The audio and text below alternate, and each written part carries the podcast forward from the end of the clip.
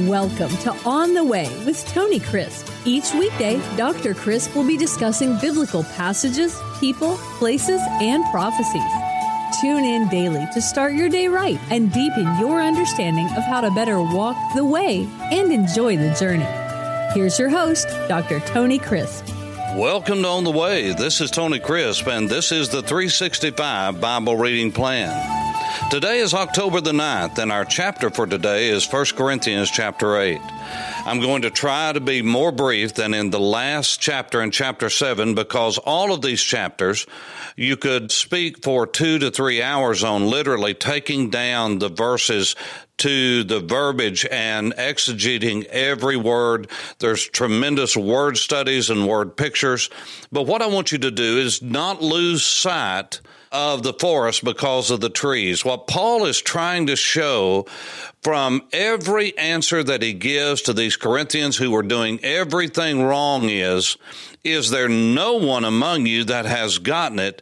You need to be wise in Christ. The Word of God is the final authority, not what you feel, because Corinth was a sensual, feely, touchy kind of people. Well, I believe the Word of God says this, and it says this to me, and what it says to me is the final authority, not what it means. You see, we're doing this all over America today, this touchy, feely, sentimental mush that gets us in trouble. What you and I need to discover is not what we think the Bible says to us, or to this one, or to this culture, or that culture. What we need to learn is what the Bible says, not what I think it says, well, not what it means to me, but what it means. Once we get to the text and what it means, then we conform our lives to the text, not try to make the text conform to our lives and our want to and our thinking and it just making sense to me. That we don't have any sense when it comes to the Word of God because we are sinful creatures. We are cursed creatures. And even after the Spirit of God comes to live in our lives, unless we consistently stay with the truth of God's Word, we will be led astray. This is why the great hymn writer wrote, "Prone to wonder, Lord, I feel it, prone to leave the God I love." You see, until we get to heaven, we're going to be fighting the flesh that's going to try to be continually pulling us away from God and not pushing us toward Him. Listen to me. No one drifts toward God. You always drift away from God. How do you drift? You do nothing. You just think it's going to happen. I just let go and let God. That is a cop-out. If you're going to make progress in any area of life, physically, mentally, emotionally, any other way, you've got to be intentional about it. Otherwise, you'll drift. If you're just out on a river or you're out on the ocean, you do nothing, you're going to drift. In order to go in a direction, you've got to set a course and you've got to make effort and you've got to intentionally go there or you'll drift away from it. So it is with God. Paul is saying you're living in a sensitive, sensual world, and what you're going to have to do is make up your mind. You're going to be a follower of Jesus the Messiah, Jesus the Anointed One, Jesus the Christ, and if you don't, you're going to end up shipwrecked. You're going to end up on the rocks. You've got to set a course and stay the course. And so when he comes to chapter 8, he starts dealing with the sensitivity of people's conscience. You see, the conscience cannot be your guide unless your conscience has been conformed to the Word of God, because a conscience can be led astray. A conscience can be seared. A conscience can be scarred. Conscience is not the final authority. What you believe is not the final authority. God's Word is the final authority, and the way we determine what God's Word says is we follow guidelines of interpreting Scripture that are in the Scriptures themselves, so we have to learn them. You say, well, this sounds like a lot of work. This sounds like a lot of intention. This sounds like a lot of time. Discipleship and following Jesus takes effort. You say, well, I thought it was all of grace. Yes, grace that enables us to have intention.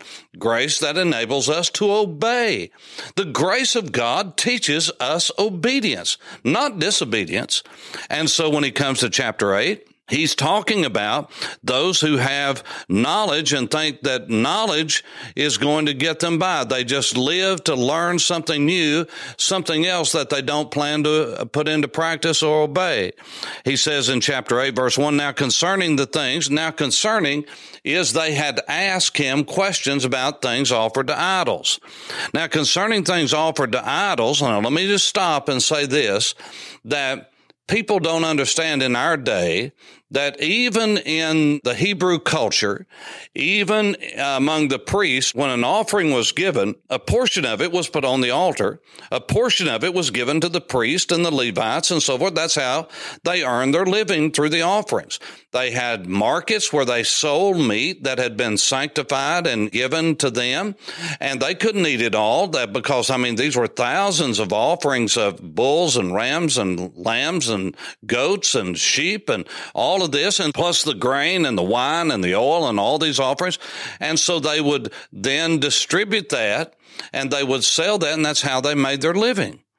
And so in the Greek culture, things would be offered to idols, and it would be then sold in the marketplace after it had been offered to a false god. And we know that there are no gods. There is no true God except one, and that's the Lord. And so we know that idols are nothing more than handmade or made up or some kind of attachment of something that is inordinate, because there's only one true and living God. And just because you carve out something out of wood or metal or stone, and you say, this is my God, that doesn't make it a God. It gives it and grants it no supernatural power. You and I cannot grant that to some piece of stone or a stick. We think we're gods if we do that. And so what he says is, we know that all have knowledge. You see, people think they know everything. Knowledge puffs up, but love edifies. Let me put that in the language we all can understand. Knowledge puffs up, love builds up. You see, when you say, okay, well, I know all of this and have all of this knowledge, you can strut sitting down. You see, if you think that there is pride in the church, go to the halls of academia and you will see people that think they know more than God. As a matter of fact, professing themselves to be wise, they have become fools. I have been around enough school fools to sink a battleship, because they think they know more than God when they get a Ph.D. in something or a T.H.D. in something, and they think more highly of themselves than they should. Not everybody, but many. Many of you that I'm talking to know that very well. He said, if anyone thinks that he knows anything, he knows nothing, yet as he ought to know. But if anyone loves God, this one is known by him. You see, it's more important to be known by God than what you know. That's all he's saying. And then he goes on to talk about how important it is that love rule in all of our knowledge. We're going to see in 1 Corinthians chapter 13, love, the more gifted and the more profound knowledge someone has, the more love has to rule in their lives. Otherwise, they become puffed up and think more highly of themselves than they ought to. And so this is what verses 4 through 6 are talking about. But when we come to verses 7 and following, the scripture says not everyone has the knowledge that I just talked with you about, that something is wood or stone or metal, that there is no such thing as a God, except what we make into a God, something we make and worship, something we idolize. There's only one true and living God, but everybody doesn't have that kind of knowledge. Some people think there's really something to these things because of the demonic influence that is associated with them. This is what verses 7 and 8 is talking about. Not everybody understands this. And so verse 9 says, but beware lest someone who has this liberty that you say you have become a stumbling block to those who are weak. For if anyone sees you, those of you who have knowledge about eating something that you know it's not bad, but just because of where it came from or what it had been associated with, it doesn't make it any less good, but because of what it has been associated with. Someone with a weak conscience may say, hey, you better stay away from that. You eat that meat, it's going to contaminate you, and that's been offered to an idol, and you're supporting idols. He said, for if anyone sees you, those of you who have knowledge, eating in an idol's temple, will not the conscience of him who is weak be emboldened to eat those things offered to idols? In other words, if you know that you're drinking wine and someone has come out of an alcoholic family and they see you drinking wine and you are supposed to be spiritual and you say, well, I have every right to drink wine. There's no sense in me not drinking wine. I have every right to eat whatever I want to, and I'm not going to live my life for somebody else. There's nothing wrong with this. Well, there's might not be anything wrong with the wine in itself. There might not be any wrong in the thing that you're eating, but if it is causing another brother to stumble, then you don't need to eat whatever that is or drink whatever that is where they know about it, where they can be offended. Why? Because Paul said, is another brother, another person not more important than what you eat or what you don't eat? There's some things you can eat. Do you have to show that you can eat it just to crush someone else? This is what Paul's talking about. Now listen what he says. And because of your knowledge shall the weak brother perish for whom Christ died. That's verse 11.